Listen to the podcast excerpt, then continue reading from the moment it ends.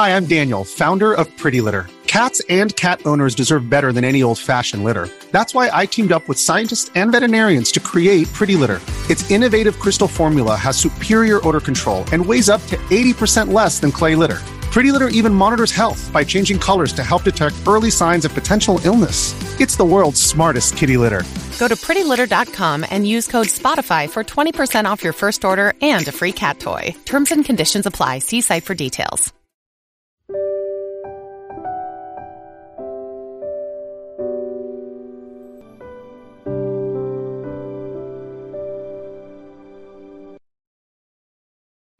让阅读走进生活，让优秀成为习惯。大家好，欢迎来到小叔说，小叔陪你一起阅读成长，遇见更好的自己。今天要给大家分享的是，一个人的命好不好，就看他吃什么。看懂能让你少走很多弯路。一起来听。不同的人做不同的事。而人做事又分三重境界，三重境界又决定了不同的人。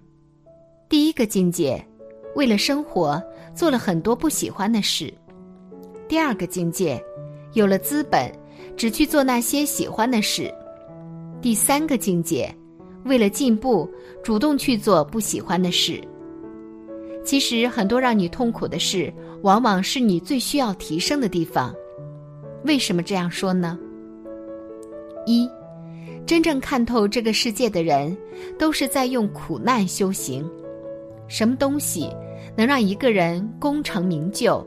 我想了无数答案，包括奋发向上、行善积德、努力刻苦等等，但我都觉得是虚无缥缈。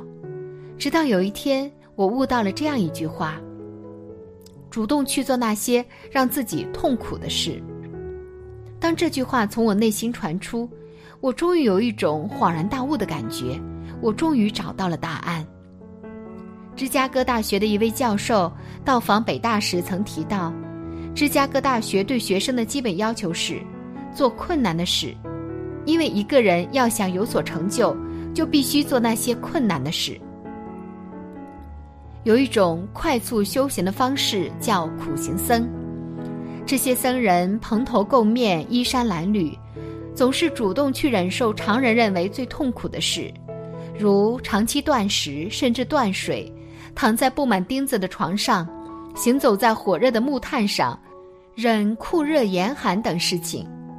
他们让自己劳其筋骨，饿其体肤，空乏其身，这样就可以更快地获得精神自由和灵魂解脱。苦行僧就被认为是修行的一条捷径。就是因为和其他修行的人相比，他们在同样的时间内吃的苦更多更深。这些年来，我一直都有一种潜意识：我所能享受的每一份幸福，都是平时修行出来的，是我平时积攒的福报。一个人是不能平白无故的享福的，也就是无功是不能受禄的，否则就是在损自己的福报。这是我强烈的意识，以至于我每当有一点小成绩，都会用同种程度的痛苦抵消掉那种快感。我还总结了一个苦难守恒定律：苦难是人生的基本特征，每一个人一辈子吃苦的总量是恒定的，它既不会凭空消失，也不会无故产生，它只会从一个阶段转移到另一个阶段。或者从一种形式转化成另外一种形式，你越是选择现在逃避它，越不得不在未来牺牲更大代价对付它。如今这个时代，越来越多的人都想过上一种面朝大海、春暖花开的生活，动不动就想环游世界，动不动就想寻找自由。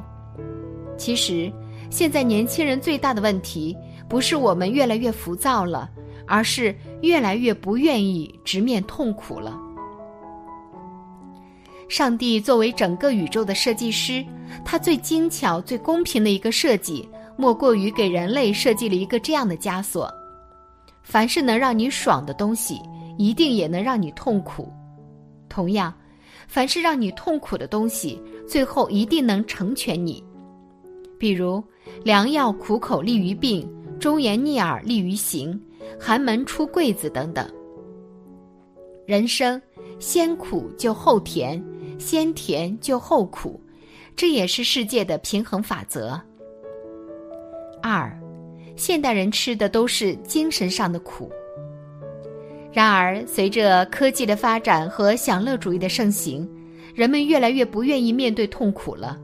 所有东西都可以送到你家门口，所有服务都可以直接上门。科技发展就是以无限满足人的享受和欲望为核心逻辑。如今，人们享福太容易了，吃饭有外卖，购物有淘宝，这不就是饭来张口、衣来伸手吗？出门有滴滴司机主动来接，长途有高铁，约会有各种软件，无聊看抖音里的表演。人们生活水平越来越高，各种欲望都被填满，想尝试生活的艰辛，真的没那么容易了。吃苦，正在变成一件奢侈的事情。在之前那个物质匮乏的时代，穷和苦是连在一起的，穷人就得吃苦。而现在这个物种过剩的时代，社会已经有足够能力圈养所有的人了，即便是穷人也不需要吃苦了。反而会过得更安逸舒适，天天刷刷短视频，看看直播和娱乐节目，玩玩游戏，去网上买买东西，反正也消费得起。恰恰相反，这个时代却轮到富人开始吃苦了，因为一个富人要想实现财富的保值或增长，必须得主动尝试很多东西，主动改变自己的很多习惯，甚至主动革自己的命，要保持进化。日日精进，这就是一种苦。富人得付出多倍的努力，才能创造和守住自己打下的江山。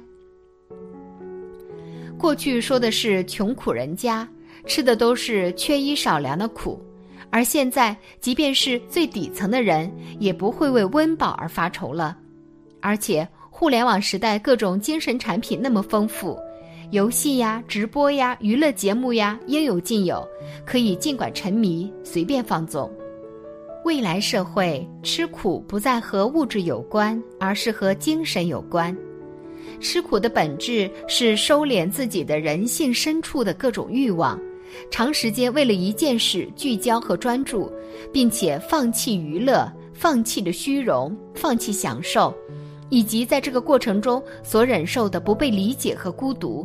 其本质是自制和自律的能力，是延长耐性和深度思考的能力，这些都是精神上的苦。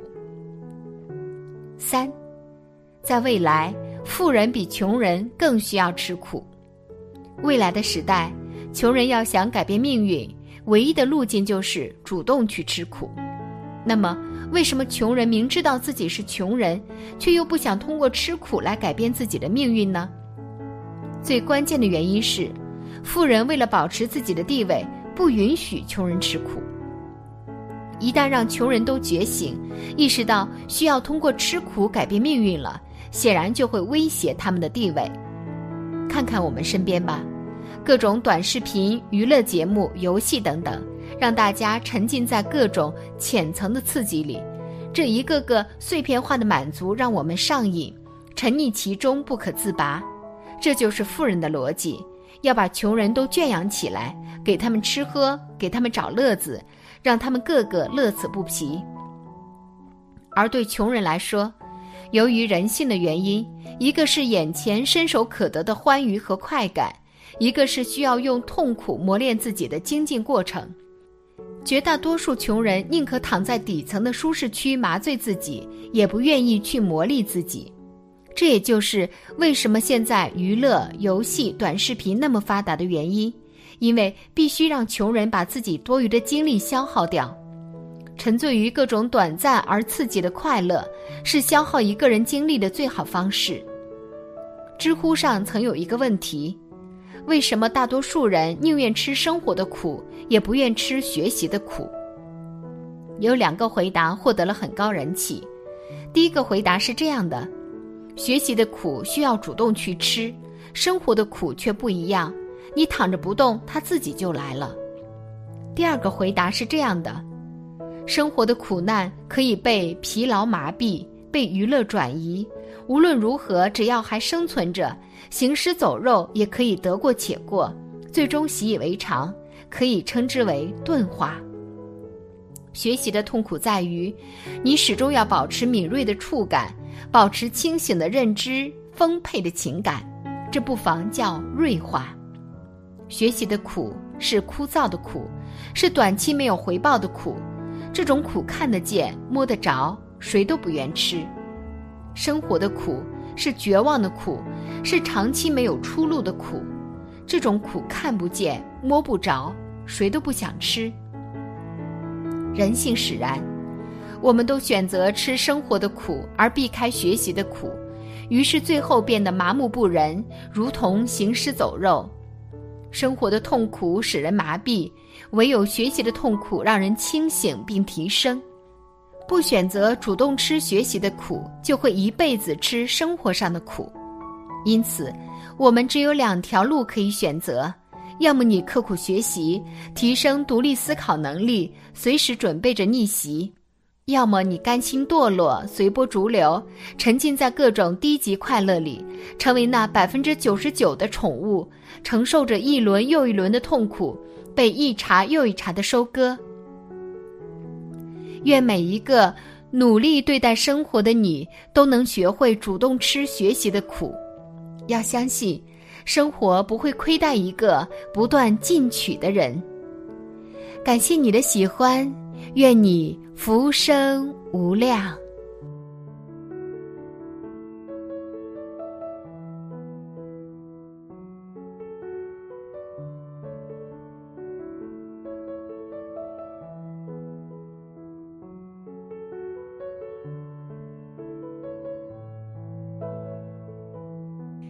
今天的分享就到这里了，希望你能给小叔点个赞，或者留言给出你的建议。